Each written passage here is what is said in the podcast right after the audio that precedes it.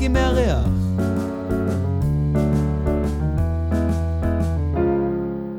במסגרת התוכנית אה, זכלינסקי מארח, אה, רינת, את רוצה לפתוח דברי פתיחה, כמו המנכ"לית של המרכז, מרכז לגישור. כן, בהחלט. אז ערב טוב לכולם, ברוכים הבאים למפגש זכלינסקי מארח בנושאי קונפליקטים ועסקים משפחתיים.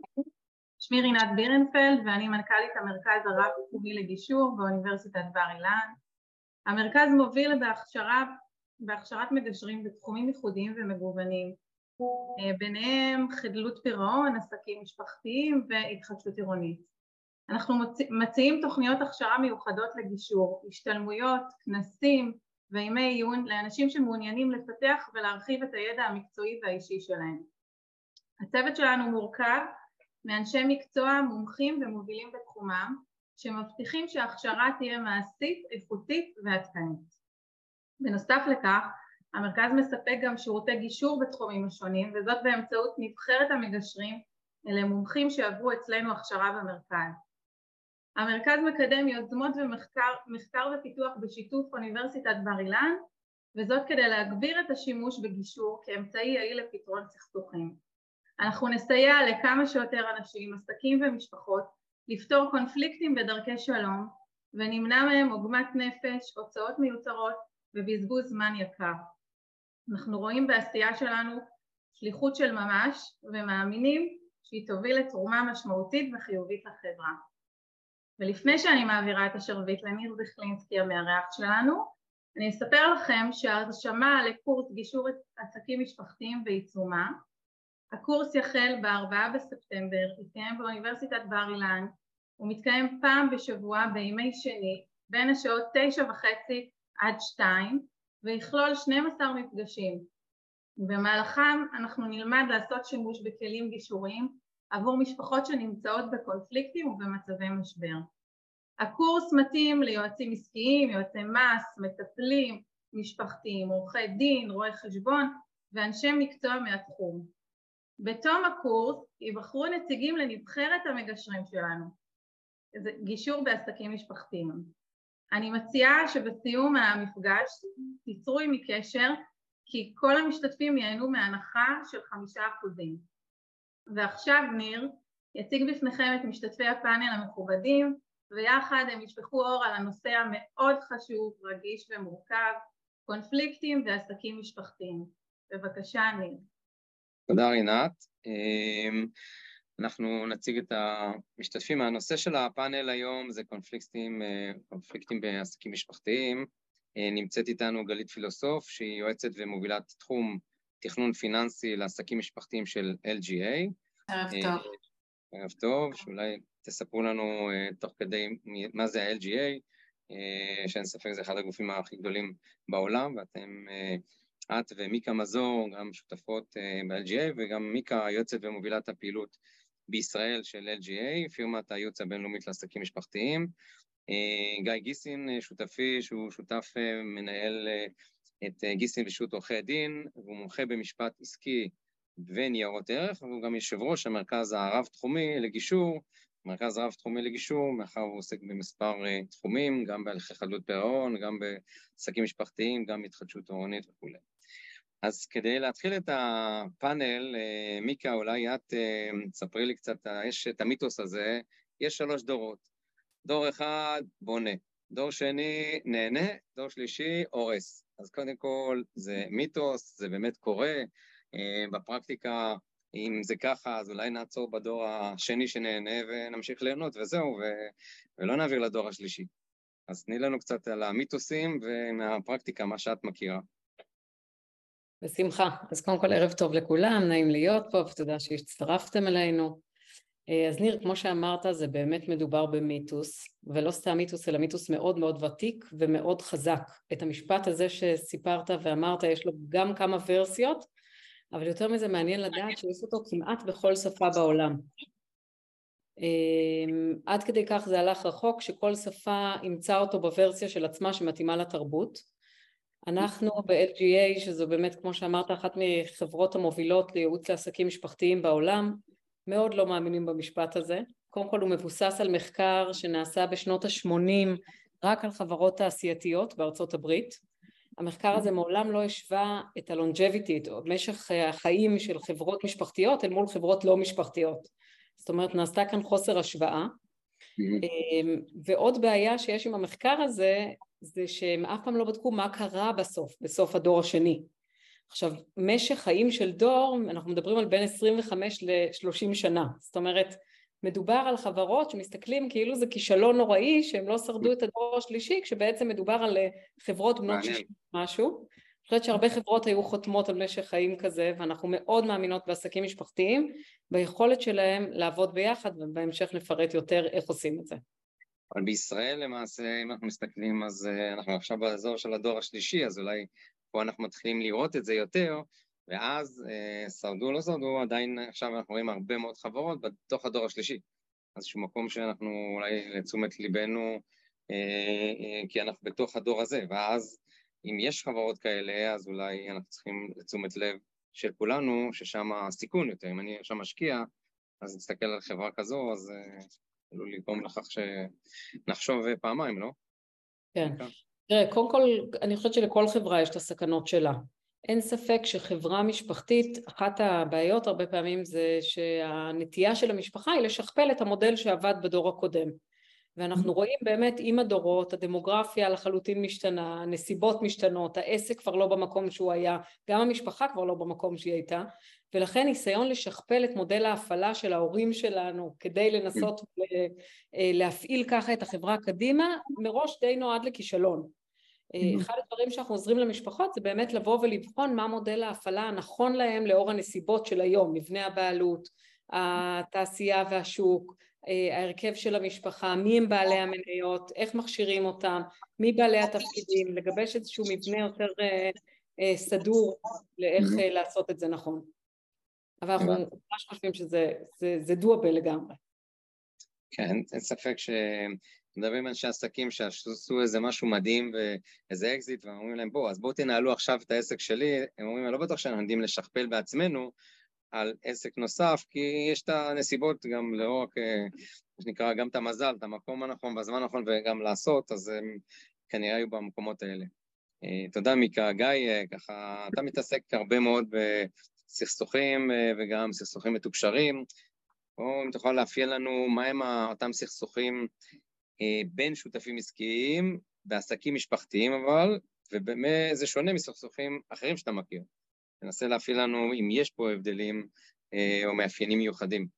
יש אה, מאפיינים מיוחדים, הם לא כל כך במישור, בדרך כלל לא במישור המשפטי רק, אלא הרבה מאוד במישור הפסיכולוגי. אה, וזה משפיע מאוד על ההתנהלות.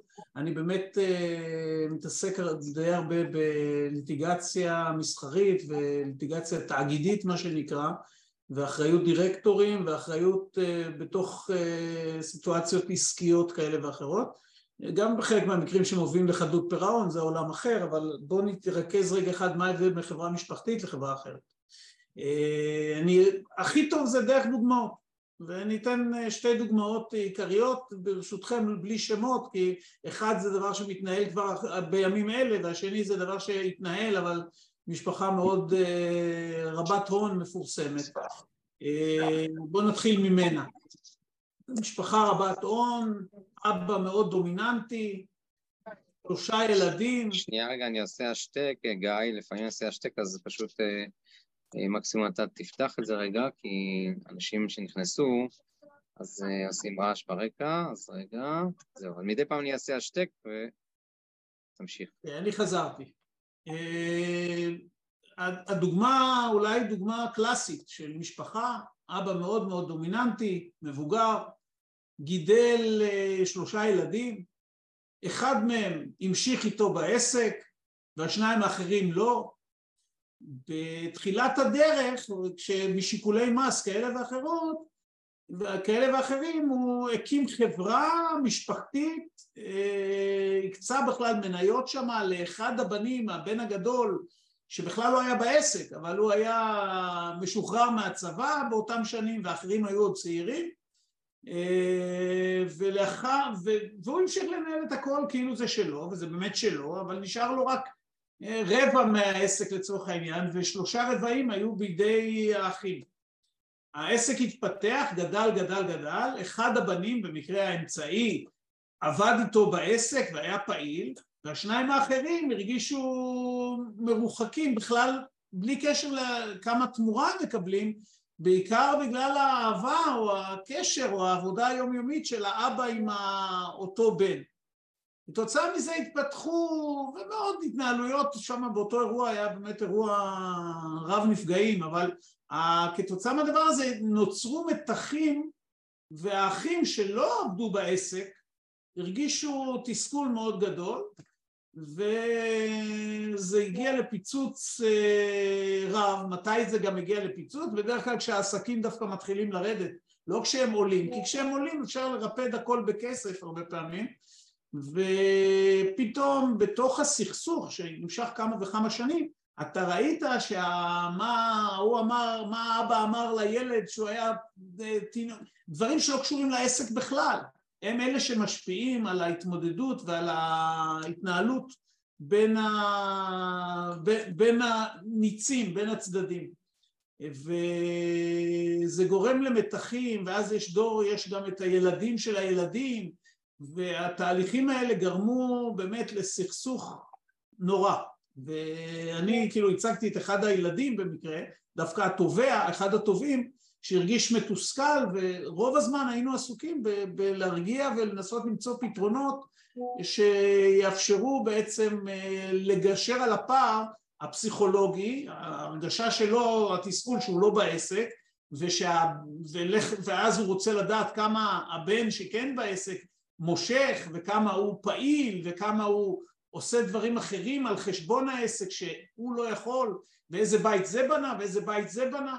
ובסופו של דבר נוצר סכסוך מאוד גדול שעורך הדין של הצד השני, עורך דין מאוד מפורסם גם כן, אמר לי פעם שהאבא הוא כמו המלך ליר, שהוא מרגיש שהוא... ואחרי כמה שנים ישבנו עשרה ימים ועשרה לילות, שהמטרה הייתה והיא הושגה בסופו של דבר שדרך גישור בלי מגשר עשינו, כי היה צריך לייצר את התקשורת בין האנשים, הפתרונות היו כדי שבסוף, והמטרה מבחינתי וגם הצד השני אמר את זה בסוף, שהם ילכו לכל ארוחת שישי אחת ביחד בסופו של התהליך, מעבר לחלוקה של הנכסים והפתרונות העסקיים ואיך בכל זאת הוא יגיע לנכסים. אבל הטעות אולי של האבא, עכשיו אני בתור מי שיצא מהאירוע, באותו זמן כל אחד הרגיש שהרבע בעסק מגיע לו, אבל אמיתי אם אני צריך לייעץ למישהו ללכת ולהעביר לילדים שהם עוד לא קנו את מקומם בתוך הדבר הזה, להעביר לכל אחד רבע מהעסק בגיל מאוד צעיר, זה כאילו מתנה נורא גדולה, אבל זה גם מטלה וזה לא נעשה בחוכמה וכתוצאה מזה זה התפוצץ לאבא בפנים בסופו של דבר. אה, אירוע אחר, דוגמה לא רחוקה, זה שלושה אחים שהקימו עסק, זאת אומרת הם גם אחים מבוגרים כולם, שניים מהם כבר הלכו לעולמם ואחד נשאר עדיין בחיים, עדיין חי, והשניים שהלכו לעולמם היום הם מחזיקים ב, ב, בחלק שהם קיבלו מאבא שלהם. עכשיו באותו מקרה זה קבוצת חברות תעשייתיות. עכשיו החיים מלמדים שעסק שעובד 70-80 שנה וזה מה שהעסקים האלה גורמים אחד יכול להצליח ואחד יכול לא להצליח. כל העסקים מוחזקים שליש שליש שליש בין שלושת המשפחות. כאשר זה כבר יותר מ... יש יותר משלושה כי הילדים שקיבלו משניים שהלכו לעולמם הם מוחזקים. אבל אחד, דווקא האבא, האבא המבוגר יותר מנהל את העסק שהיום הוא עסק כושל יחסית והעסקים היותר טובים לכאורה מוחזקים על ידי הילדים של אלה שהלכו לעולמם. ובאותו אירוע כולם מחזיקים באופן שווה בכל אחת מהחברות אבל מי שעובד בעסק הפחות אה, טוב זה דווקא האדם המבוגר שהוא גם כן כבר אה, בשנותיו האחרונות והוא חולה גם ונוצר עימות וסכסוך של כמה מושך כל אחד כי העסקים כולם משותפים אבל אה, מי שנמצא בשליטה על העסקים הטובים יותר יכול לאפשר לעצמו, צריך גם בקרה לראות שהוא לא מושך כספים שלא מתאימים ויש כאן אירוע שבסכסוכים יכול לייצר סכסוך רב נפגעים ואנחנו שוב חושבים שהפתרון הנכון במקרה כזה זה גם לקבל ייעוץ מבחינת איך לשלוט על זה אבל גם עבודה של מגשר, פסיכולוג יותר מאשר, אה, יותר מאשר רק איש עסקים כי לא רואים רק את הכסף אלא גם האדם המבוגר אומר הילדים האלה גדלו, בעצם אני והאחים שלי גידלנו אותם ועכשיו הם אה, פושעים בי מה שנקרא. זה אלה שתי דוגמאות אני חושב שמשקפות את המתחים, שאתה מדבר על עסקים ומנהל שני שותפים, שלושה שותפים, בסוף החישוב הוא כלכלי בגרדה, אבל כשאתה צריך גם להיות ביום שישי בערב, בארוחת ערב עם האנשים האלה, זה לא תמיד עושה טוב, יש, אה, משפ... יש מישהו שקרא לזה באחד הסכסוכים שטיפלתי בהם, אמר משפחה, משפחה ואחים זה טוב לצ'ונט, זה לא טוב לעסק. אין ספק כשמדברים על החיבור בין עסקים למשפחה, אז הצד הרגשי אה, עולה על הצד העסקי, קודם כל צריך לעשות את כל התהליך הרגשי לפני כן, ואז אה, לבנות את הצד העסקי. אה, וברגע שפתרת את הצד הרגשי, אז אפשר להתחיל לדבר על הצד העסקי, ופה גלית, אז אולי את תתני לנו בהקשר למה שגיא נתן דוגמאות טובות שהכניסה אותנו לעולם מכמה כיוונים שונים, או כמה דוגמאות בסופו של דבר לתהליך שבו החשיבות בכלל לתכנון פיננסי וכל התהליך ההעברה הבין-דורית עבור המשפחה הגרעינית. איך אנחנו נעשה את זה נכון, מה, מה צריך לתכנן, את התכנון הפיננסי ואת הקשר לרגש, מה שתיאר עכשיו גיא, שאני חושב שזה מאוד, אה, מאוד נכון וראוי. ורק תוציאי מהשתי כדי שנשמע אותך, לפני שאת מדברת. ערב טוב. אז קודם כל אני אגיד שהורשה, או במילים שלנו העברה בין-דורית, היא באה לעשות טוב לדור הבא. כל אחד רוצה להעביר דברים לילדים שלהם כדי שיהיה להם יותר, כדי שהם ירגישו יותר רווחה. אז קודם כל הנחת יסוד שלי שאנחנו רוצים להעביר עסק מצליח, כי עסק אה, פחות מצליח זה פחות כיף להעביר אותו, בואו נקרא לזה ככה. אבל גם אם העסק מאוד מאוד מצליח, להבדיל מהורשה רגילה, ששם אני לוקחת דירה, מחלקת לשלושה, לוקחת נכסים, מחלקת לשלושה, פה זה לא, לא כזה פשוט לעשות את זה, גם כי בסופו של דבר לעבור מעסק של בעלים אחד כמה בעלים שהם מודחים ויש להם אמוציות זה דבר אחד ואם הם גם מבינים עסקים או לא מבינים עסקים, חלקם מבינים כספים או לא מבינים כספים זה אירוע בפני עצמו. אז הדבר הראשון בין אה, מבחינתנו כדי לא להגיע למריבות שגיא מדבר עליהן זה בכלל להבין שלהבדיל מכל צבא אחרת שאנחנו, יש כאלה לפחות ששומרים אותה בסוד ואנשים אה, ובני המשפחה יגלו את זה אך ורק אחרי המוות שתיפתח הצוואה, העברה בין דורית של עסק כדאי מומלץ לתכנן מספיק זמן מראש. וההצלחה של העברה של עסק תלויה קודם כל אה, ברצון, אתם יודעים, נתתם לי מתנה, אני לא בהכרח רוצה לקבל אותה, גם כשאתם קונים לי מתנה הביתה, אני לפעמים אה, שמה אותה בצד או מעבירה אותה הלאה, אני לא בהכרח מחזיקה אותה. אז קודם כל הרצון הזה לקבל את המתנה הזאתי, ואחר כך לראות שזה בכלל מתכתב עם חזון חיי, מתכתב עם היכולות שלי, מתכתב עם העיתוי שבו אני נמצאת בחיים, ושיש לי רצון להחזיק את הדבר הזה. השאלה של מה יוצא לי מזה, היא שאלה דומה ושונה למה יוצא לי מהורשה אחרת. כי במה יוצא לי בהעברה בין-דורית, הבילד-אין יוצא לי גם חובות וגם זכויות. והחובות האלה הם לא חובות של רגע אחד, הם להחזיק עסק על כל היבטיו. וזה כבר אירוע אחר, ולא לכולנו יש מיומנויות בזה. אז אני חושבת שזה אחד מלב ליבם של הדברים, לראות באמת שלספר אה, על זה קודם, לתכנן את זה קודם, לבדוק עם בני המשפחה, מי רוצה, מי יכול לעשות התאמה מסודרת לזה, יהיו הרבה כאלה שיגידו אנחנו רוצים, אבל לא בטוח שהם יודעים מה לעשות. יגידו. אנחנו רוצים, אנחנו יכולים, אבל בסופו של דבר... קח כדוגמה משרד עורכי דין למשל, אז אתה צריך שרק ילד שהוא עורך דין יכול, תודה לאל יש לי חמישה ילדים, אף אחד כנראה לא יהיה עורך דין. אז הבעיה הזאת פתרתי אותה, אבל האירוע הוא אירוע טראומטי, כאילו אם אין עורך דין, לא, אין מישהו שיבוא, ואז כשיש יותר מאחד, אז יש אחד מוכשר ואחד לא מוכשר. זה, אני מאוד מסכים עם גלית, אני אומר עוד פעם, אני ראיתי את זה, כלומר, יש סיפור מפורסם של משפחת שטראוס למשל, שגדלו שם, כן, זה פורסם ואפשר לדבר על זה אולי. כן, לאחרונה גם הם העבירו בדיוק את המניות האחרונות, מה שנקרא, משפחה אחת למשפחה אחת בתוך שטראוס. בזכות ההסכמים המקוריים. הילדים של מיכאל הסתדרו, אבל מיכאל קבע שעופרה ממשיכה בלנהל את העסק, ואחרים פתחו, עדיין עבדו בעסק, או קיבלו, אבל קיבלו את ההנחיה הזאת, ובסופו של דבר זה, זה תהליך חברתי מאוד כבד, ומשפחה של ראיה, כמו שאמרת, זה באמת יצא, הם קנו אותם עכשיו. כן, ממש עכשיו. והתכנון הכלכלי בעצם, אה, ואני מתחברת רגע להמשך למה שגיא אמר, מתחבר לשלושה צירים שונים, לתכנון של מי שעובד בעסק, לתכנון של מי שהוא רק בעלים בעסק, זאת אומרת, גם אם לנושא הזה למשל העורך דין הוא לא עורך דין, אבל יכול להיות הבעלים של המשרד, גם זה דורש איזשהו תכנון כלכלי, בסוף לאותו עסק יש הרבה יותר ידיים שרוצות לאכול ממנו, או בתפקיד הבעלות או בתפקיד העבודה, וצריך לראות שזה בכלל מתכתב אחד עם השני.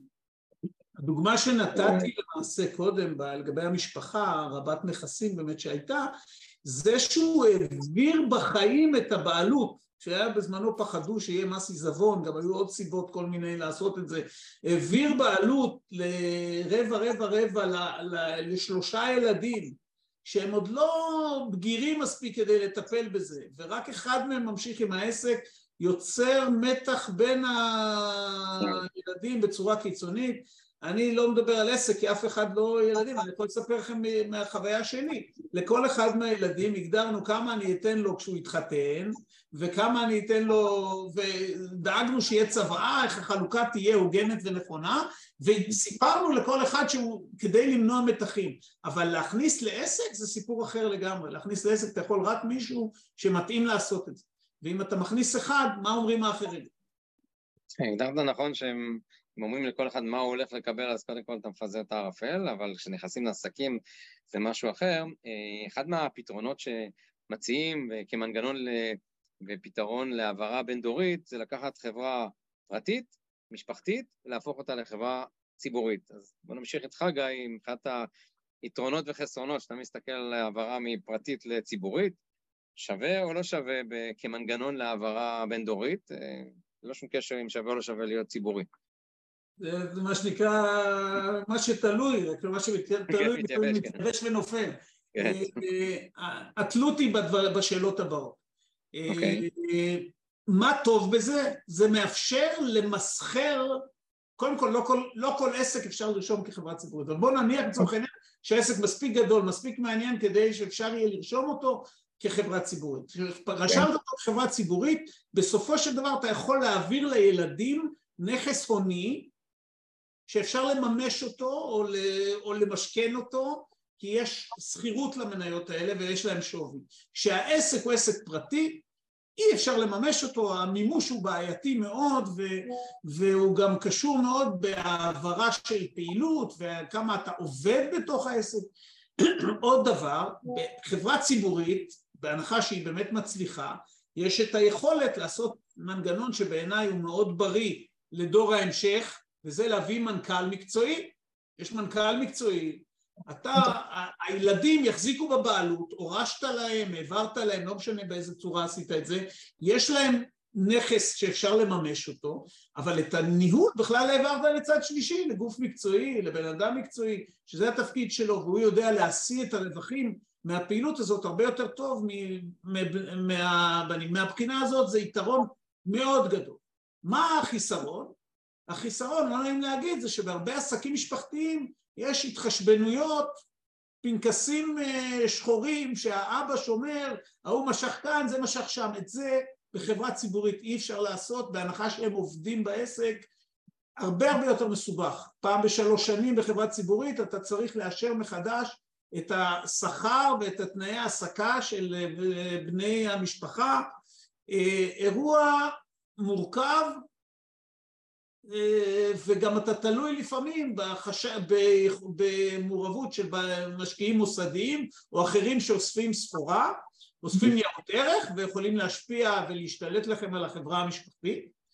עוד אירוע שהוא בעייתי בדבר הזה זה שאחד הילדים באמת יכול כמו שנאמר לממש אז בעניין הזה מה שאנחנו עושים בדבר כזה בדרך כלל אנחנו יוצרים הסכם בין, בעלי המנ... בין בני המשפחה שהמימוש לצד שלישי נדחה ככל שאפשר. כלומר אתה נותן קודם כל זכות סירוב ראשונה אם מישהו רוצה למכור לאחים האחרים.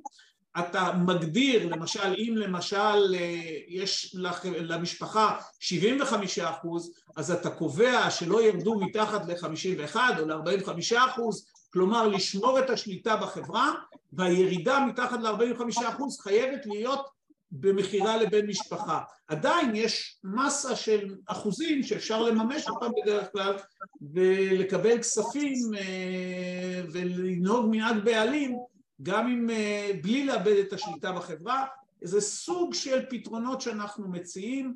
אני זוכר למשל ב, לפני די הרבה שנים חברה פרטית אה, שעסקה במחרטות ובעבודה תעשייתית והיו שם שלושה או ארבעה בנים ודווקא הבן הצעיר פיתח את זה למשהו שהוא גדול יותר ולקח את ה... עשה הסתה של העסק.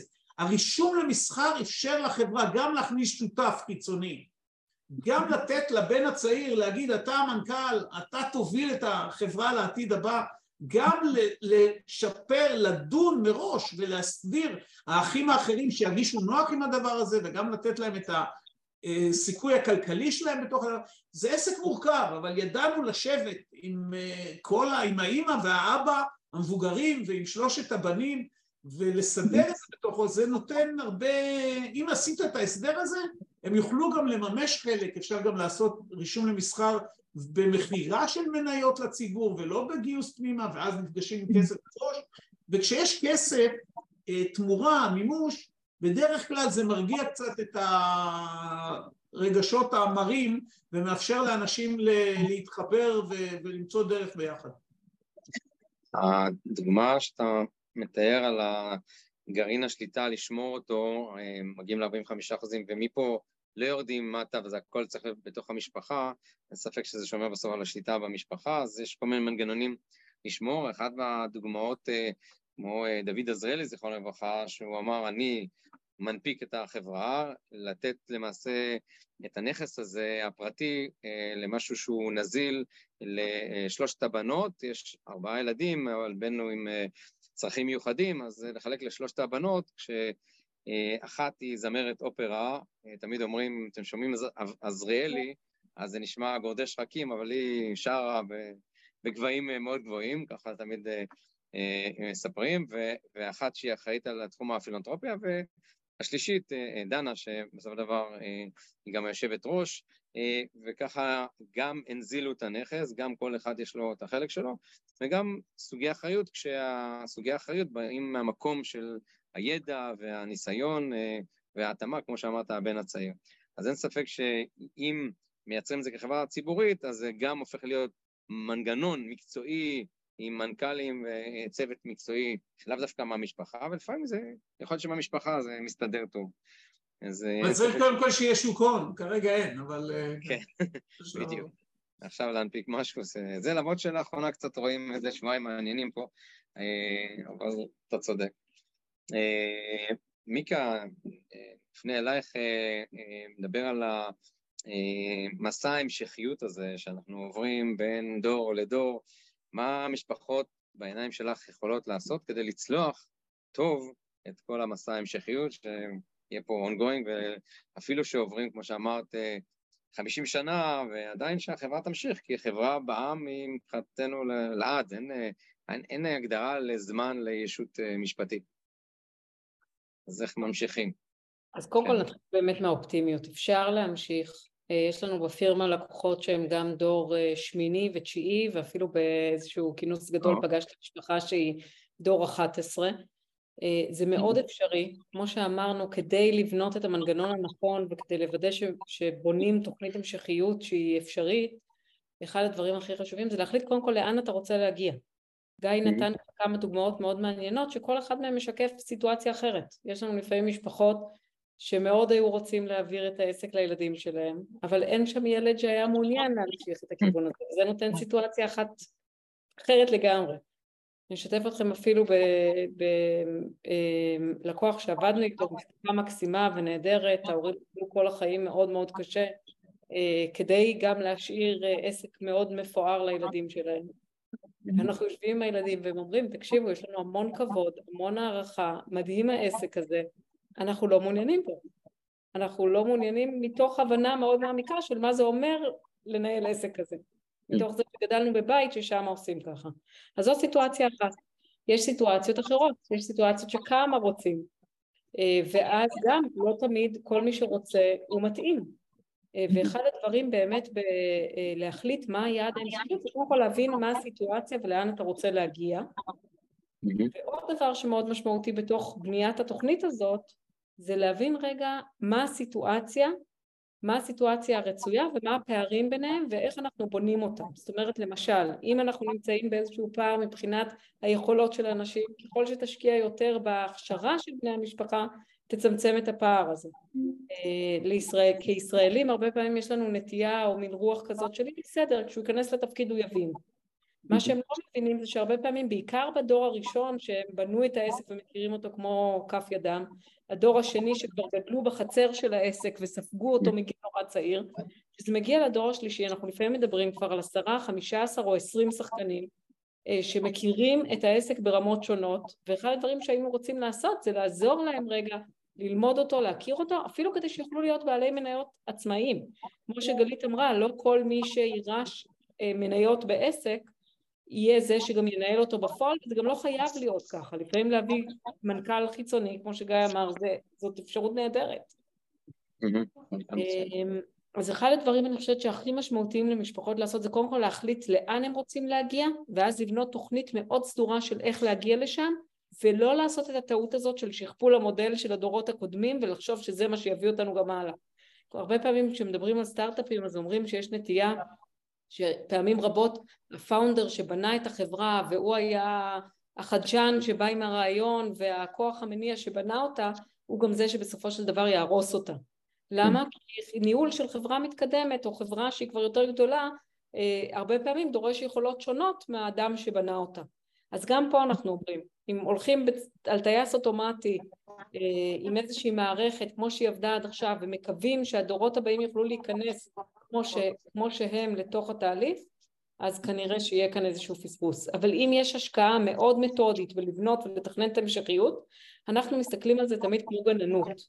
זה לא פרויקט, זה לא משהו שאתה מחליט, אני ברבעון הזה משקיע מחשבה בעסק המשפחתי שלי. הנסיבות בעולם כל הזמן משתנות ואתה צריך להיות בנכונות להשקיע ולטפח את העסק שלך כמו שאתה צריך להשקיע בזוגיות שלך. תשקיע בה במשך חודש ותחשוב שהיא תמשוך אותך חמישים שנה קדימה, כנראה... זה לא עובד ככה? כנראה שזה לא יקרה, כן. אבל זה לזום אחר. כן. אמ, אז כדי לצלוח את ההמשכיות, מה שנקרא, זה עבודה שוטפת, קבועה, סזיפית אה, ולא אה, חד פעמית, אין ספק, מסכים איתך. אה, ואני רק אוסיף, ניר ברשותך, אני רק אוסיף שבאמת גם אחד הדברים שצריך לזכור, עסק משפחתי זה באמת מורכב. זה לא כמו, גם עסק רגיל זה מורכב וגם לנהל משפחה זה מורכב. אז כשזה מגיע לשניהם ביחד, זה דורש איזושהי הסתכלות אחרת, מאוד מתודית, מאוד שקולה, לגבי מה הצרכים והרצונות ומה נכון למשפחה, מה נכון לעסק, ואנחנו מסתכלים על עוד פריזמה שהיא הפריזמה של הבעלות. כי אם בדורות הראשונים בדרך כלל הבעלים והעסק זה כמעט אותו דבר, אפילו הם לא מבינים כשאנחנו שואלים אותם מה מבנה הבעלות כי הם המנהלים והם עושים את הכל, אז עם ההתקדמות והאבולוציה של העסק המשפחתי יש צורך לבוא ולהסתכל על זה אחרת וליצור איזה שהם פתרונות מאוד נכונים לכל אחד מהגופים כדי שהמשפחה לא תהרוס את העסק וכדי שהעסק לא יהרוס את המשפחה והם כן שתי ישויות יכולות לחיות ביחד אחד עם השני בשלום לחבר ביניהם. מעולה, אני שנייה רגע אעשה השתק כי יש רעש ברקע. אמ, גלית, אה, מבחינת התהליך שאני מסתכל על קבלת החלטות, אני רוצה לייצר מעין אה, לוח שעונים כמו שעושים בחברות, או מעין אה, מנגנון לקבלת החלטות טוב יותר, איך יוצאים למשפחה, מצע כלכלי טוב לקבלת החלטות במסגרת אותו לוח שעונים, אותם אה, נתונים, אותם אה, דגשים שכדאי לתת למשפחות. זה לוח שעונים זה הגדרה מצוינת, כי באמת אה, בלוח שעונים אני יכולה לראות גם מה השעה עכשיו, וגם אה, להבין מה יהיה בעוד שלוש שעות או בעשר, בתוך עשר שעות, וזה מביא אותי למקום שתכנון זה שם המשחק. עכשיו, אה, אני חושבת שבכל דבר של ניהול אנחנו מחפשים את המנהל האולטימטיבי, זה שמרים את הראש ומסתכל קצת רחוק, הוא מהות, מהות הניהול יושבת בתכנון, כל מה שקשור להעברה בין דורית של עסקים זה מקבל משנה תוקף. זה גם מקבל הרבה יותר, אה, אה, זה מביא הרבה יותר אתגרים, כי בסוף היום מי רוצה לתכנן אה, לפרטי פרטים את מה שקורה אחריו? זה מפגיש אותנו במקום מאוד מאתגר, אם אנחנו בכלל מסתכלים על העברה של עסק כמו איזה מרוץ שליחים, אחד גומר את תפקידו והשני לוקח את תפקידו, אז בואו נחשוב שנייה רגע, לא יודעת מתי אתה עשית מרוץ שליחים, ניר? אני מודה מתוודה שעשיתי את זה בפעם האחרונה, אני חושבת בחטיבה, אבל עדיין אני זוכרת את ההרגשה שכשגמרתי את החלק שלי, קודם כל זרקתי את עצמי, כאילו נגמר החלק שלי, איזה כיף, עכשיו שהשני יתמודד, לקח לי רגע זמן להתאושש ולהסתכל אם הוא באמת מצליח להגיע לקו הסיום, אבל החוויה הזאת קודם כל שאני גומרת את השליחות שלי, ומה אתה רוצה עכשיו, שאני אתכנן לפרטי פרטים את השליחות הבאה, היא מאוד מאוד מאתגרת נפשית לעשות את זה. ובתוך עסק זה מאוד מאוד נדרש. אם אני אסתכל אפילו ממש ברמה הכי קרה, זה להסתכל על פעילויות, מה היו רווחיות, מה לא רווחיות, למה כבר אין סיכוי בזמן הנוכחי, מה היה טוב לפעם, מה באמת אנחנו ממשיכים שיכול להביא לכאן איזשהו אה, אה, אופק כלכלי, ומה הוא די צרה צרורה, שלא לדבר שאני חושבת שתסכים איתי שהרבה מאוד בעלי עסקים, תלוי בגודל העסק, בסדר, אבל דווקא ככל שהוא נועד יותר קטן, זה מה שאני אגיד יותר מאפיין, ככל שהוא יותר גדול יותר בהיר, הרבה מאוד בעלי עסקים לא יודעים להגיד באמת מה הם מרוויחים מהעסק, מה יוצא להם מזה, כן. כמה הם באמת מרוויחים או מגלגלים. אז בואו נחשוב על זה שהעסק שלי רק מגלגל ואני מעבירה אותו הלאה. מה יוצא מזה למשפחה? כלום, ממשיכים לגלגל. כן. בסדר? ואגב, הגלגול הזה הוא מתישהו נפסק, בסופו של דבר הם לא מחוברים למספרים, הם לא יודעים להחזיק את המספרים, אם הבעלים החדשים אין להם אוריינטציה ניהולית, עסקית, כלכלית, יהיה מאוד מאוד מאתגר להחזיק את זה הלאה. הדבר האחרון שהיינו רוצים לעשות בהעברה בין-דורית זה להעביר חובות. כן. או להעביר מצע שמתגלגלים איתו לחובות. כן, זה לא טוב. נכון, ואם אני אסתכל על המשפחה הפרטית, אז אני חייבת להגיד לך שאם אני מקבלת נכס בהורשה ואני מוסיפה אותו למשפחה שלי, אז על הכיפאק שיפרתי את מצבם. אבל אם אני מביאה עסק ובסוף בן הזוג שלי מגלה שזה רק דרדר אותנו אחורה, זה פחות כיף. זאת אומרת שאם המקום הזה של אה, קבלת המתנה הזאת, שההורים עבדו עליה הרבה מאוד שנים, צריכה לבוא המון המון אחריות לדעת שאני רוצה, אני מוכן, אני יכול, ואני מביא לזה את רמת הנחישות, העיקשות, התובנות והאחריות של חנה בלהפעיל כל עסק. אין ספק שלקבל נכס אה, זה טוב, אבל אה, אחר כך להפוך אותו לנח זה לא משהו, אז אנחנו מעדיפים תמיד לקבל נכסים. אה, אני לפני ש... כן, רצית להגיד עוד משהו, גלית? כן, כן, רק יכולה להגיד לך שמיקה ואני עוסקות אה, בזה את כל זמננו, ואנחנו מאמינות שזו מתנה ענקית. זאת אומרת אה, שבתכנון, וזה מנוע שמחזיק לאורך דורות, וכן, זה לקבל עסק, זה לקבל מנוע שעובד של יכול לתת ערך גם כלכלי וגם uh, גאווה ושייכות למשפחה בהרבה מאוד, אבל בראש ובראשונה מקום כלכלי, אז אנחנו מאמינות שזה יכול לעבוד ולעבוד מצוין. אנחנו רק אה, נגיד שזה דורש תכנון. אי אפשר להפתיע עם המתנה הזאת, אי אפשר להעביר אותה ללא הכנה מוקדמת, וההכנה שצריכה בדרך כלל לא לוקחת הכנה של יום, יומיים, חודש, חודשיים. זו הכנה של מספר שנים, של הבנה שצריך לעשות את זה וצריך להתעורר עם זה בזמן. אני יכול להטריד אותך גלית באיזה שאלה? פיצוי. אז בואי ניקח דוגמה את ההחלטה של משפחת גייטס כשהם עוד היו משפחה לפני שהם נפרדו. אה, ההחלטה שלהם הייתה בזמנו שהם ייתנו לכל ילד עשרה מיליון דולר, או אני לא זוכר את המספר המדויק, וכל השאר הם תורמים לעולם.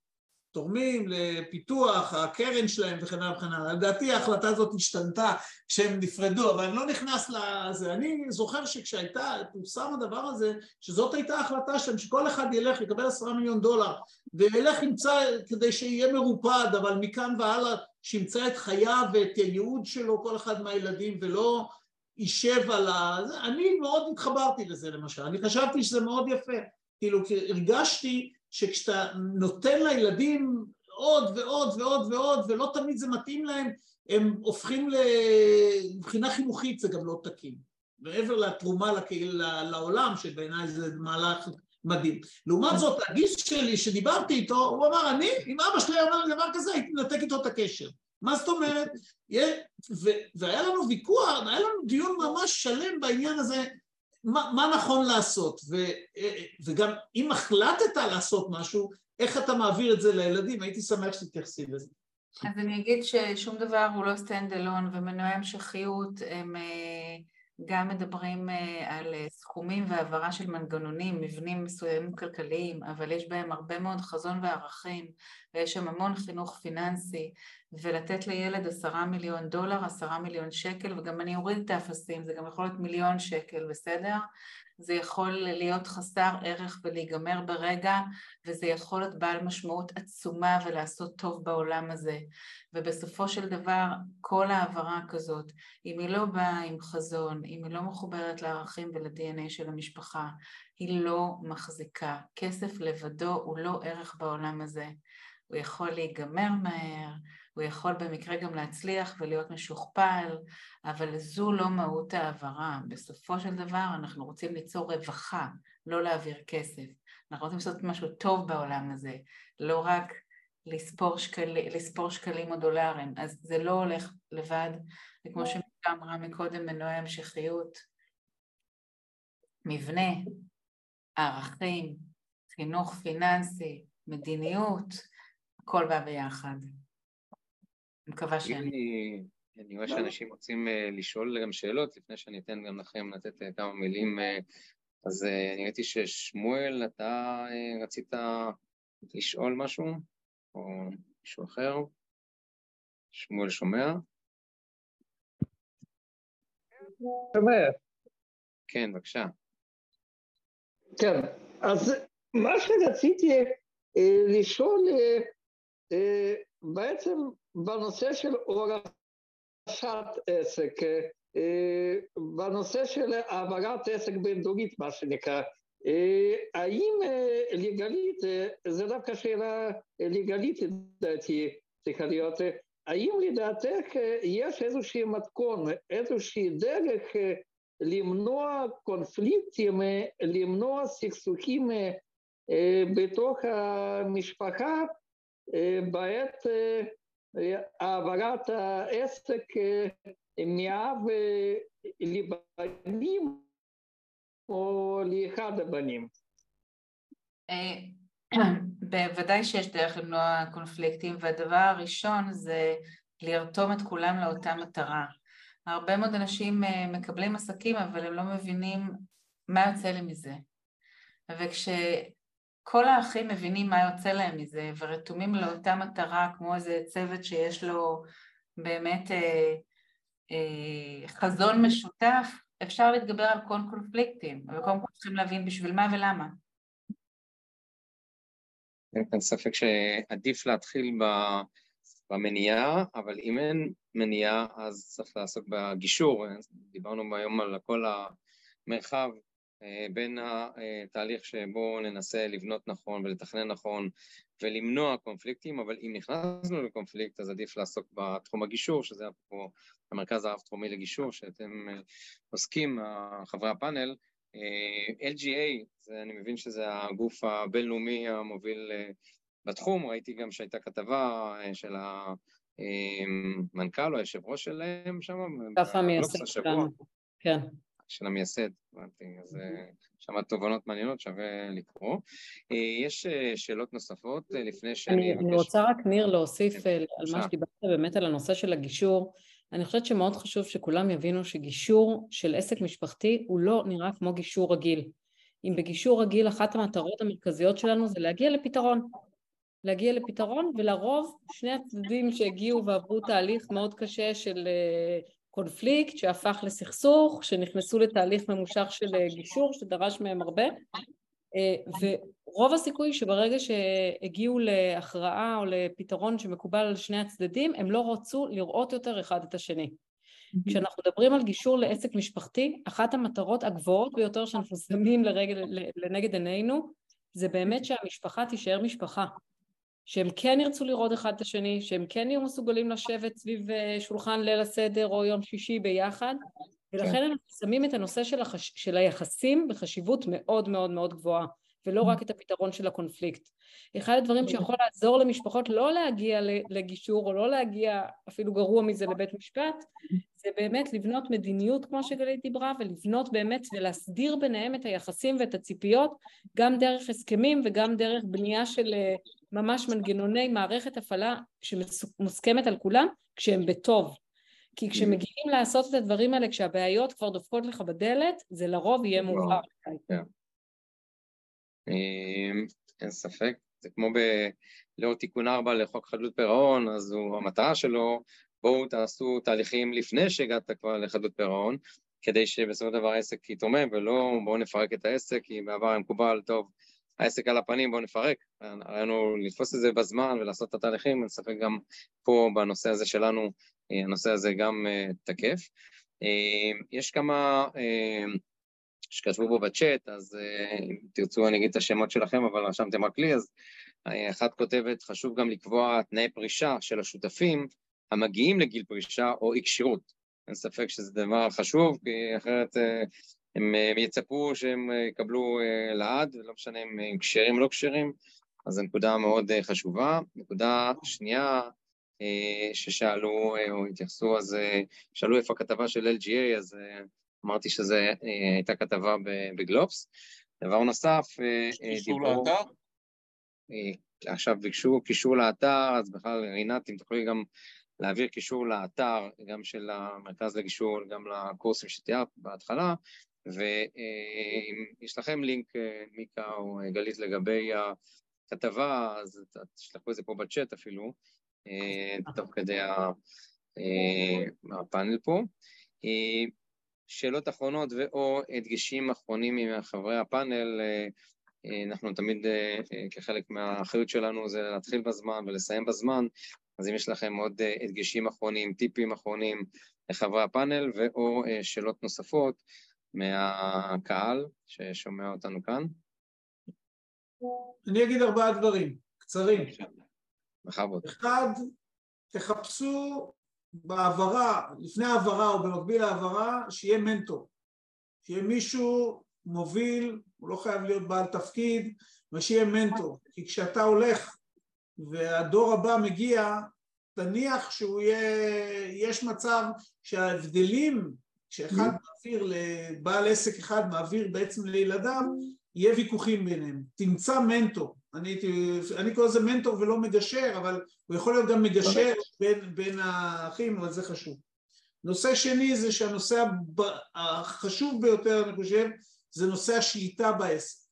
מי הוא בעל השליטה בניהול ומי הוא בעל השליטה ב, ב, ב, בסופו של דבר גם בנכס עצמו וביכולת לממש אותו. הנושא של שמירת השליטה זה מה שישאיר אותם ביחד כי אחרת העסק בגלל אה, ויכוח או סכסוך שלפעמים לא רלוונטי בכלל לעסק עצמו יכול להתפרק אה, בידיים. אה, עוד דבר, אני חושב, וזה נכון לכל עסק, גם לרשות ממשלה עם כל הכבוד, אסור שמישהו יישאר יותר מדי שנים בלי להזיז קצת את הגבינה ואני חושב כשמישהו הקים את העסק בדרך כלל אף אחד לא שואל אותו, הוא המנהל, הוא המנהל והוא הבעלים אני פה במרץ הקרוב 30 שנה במשרד שלי ואף אחד לא יכול להגיד לי ללכת. אבל uh, באיזשהו שלב אני חושב שכשאתה מעביר דור אני כן הייתי מציע לפחות לבחון אפשרות פעם בשמונה שנים, עשר שנים לעשות איזשהו סוויץ' בין התפקידים של האנשים כי זה יכול לעזור. והנושא, אה, זהו, אלה שלושת הדברים שאני הייתי שם אליהם לב כשאני מייעץ לחברות אין ספק שרענון ולאורך זמן החלפת תפקידים זה אחד מה, גם הנקודות או ההמלצות בקרה שעורכי חשבון ממליצים הרבה פעמים בארגונים, כי הרוטציה... אחרת גם אין התחדשות, תראו, עסקים שנמשכים הרבה שנים באיזשהו שלב נכנסים לקיבעון. נכון. זה האופי האנושי. אתה רגיל שזה הולך, אז אתה לא חושב עוד פעם. צריך לאתגר את זה, צריך לעשות disruption לכל עסק. גם לעסקים משפחתיים, כי בסוף העסק עצמו הוא מה שחשוב. אז אם אתה לא עושה את ה-disruption הזה, אתה, אתה צריך לנער אותו מדי פעם קצת ולאתגר אותו גם כדי שלא ירדמו וגם כדי שזה באמת ישמור על חיות. אחד מהדברים החשובים גם רשם פה אחד המשתתפים שהוא מסכים בכלל עם התהליך אה, שתיארתם פה בפאנל אה, של דרישת התכנון. הוא הגדיר את זה כמו נוהל קרב, הגדרת מטרות, משימות, כוחות וכולי, שלבים, ביצוע, ככל שמתכננים ועושים את זה בצורה מובנית מסודרת, כמו נוהל קרב, ככה גם הדבר הזה יכול אה, יותר להצליח. שאלות נוספות, טיפים, הדגשים, לפני שאני אארוז את תוכנית האירוח של היום. אז אני רוצה קודם כל להודות לחברי וחברות הפאנל. אני רוצה להוסיף משהו, אם עוד אפשר. בבקשה, בטח, בטח. מתוך ניסיון אישי משפחתי לפני הרבה שנים, וזה היה עסק של שירות. צריך okay. אוקיי. להבדיל בין עסק יצרני, או חנות, או כל הדברים האלה, או מפעל, או עסק של שירות, שהוא הרבה יותר קשה, ומה mm. אתה מוכר, יש מוניטין, אין מוניטין, לקוחות וכל מה שכרוך בזה. ועוד דבר, לפעמים הרוכשים מנהלים משא ומתן במקביל עם שניים, ואתה לא יודע את זה, ואחר כך הם מחליטים עם מי ללכת ועם מי לא ללכת, וזה מגיע לפעמים עד כבר מחר חותמים או בשבוע הבא חותמים, ופתאום סטופ. אז צריך להיות מוכן שזה לא, גם גמרת את המשא ומתן, שזה לא לחתוך קופון. יפה. מעולה. תודה. אה, עשית הבחנה מעניינת גם בין חברת כן, כן, בין אה, עסק יצרני או שירות. כן, כן. אין ספק שלכל ענף יש לו את הייחודיות שלו. בדיוק. אה, אפשר רק על כל ענף לעשות בכלל... אה, אני עברתי את זה על בשרי ועברתי את זה שאו-טו-טו חותמים ולא, ואחרי שנה ראו אותי, תגיד, אבא שלך עוד רוצה? ואז אמרתי, אני אבדוק, וכמובן ידעתי כן, ואז תוך שבוע נסגר הכל. כי התפנצ'ר כן. אצל הצד השני משהו. ואתה אף פעם לא יודע עד הרגע האחרון מה קורה. כן, מעניין. אה, אז תודה לחברי הפאנל וחברות הפאנל, אה, למיקה, גלית, רינת וגיא. אה, במסגרת הפאנל היה פה היום כ-70-71 אנשים ועוד גם בפייסבוק live כ-100 אנשים וששמעו אתכם ומקווה שיחכימו. בנוסף אנחנו מעלים את זה לפודקאסט כך שזה יהיה לאורך זמן במסגרת הפודקאסטים של התוכנית האירוח שלנו. אה, אז תודה לכולם, ערב טוב, ושיהיה פחות קונפליקטים, ואם יהיה, אז כמובן אה, ננסה לעזור לכם לגשר בקונפליקטים האלו. בהצלחה אה, בפקקים. להתראות. תודה רבה. תודה רבה. להתראות. תודה, שנחיה הרבה שנים. אמן, אמן. תודה רבה.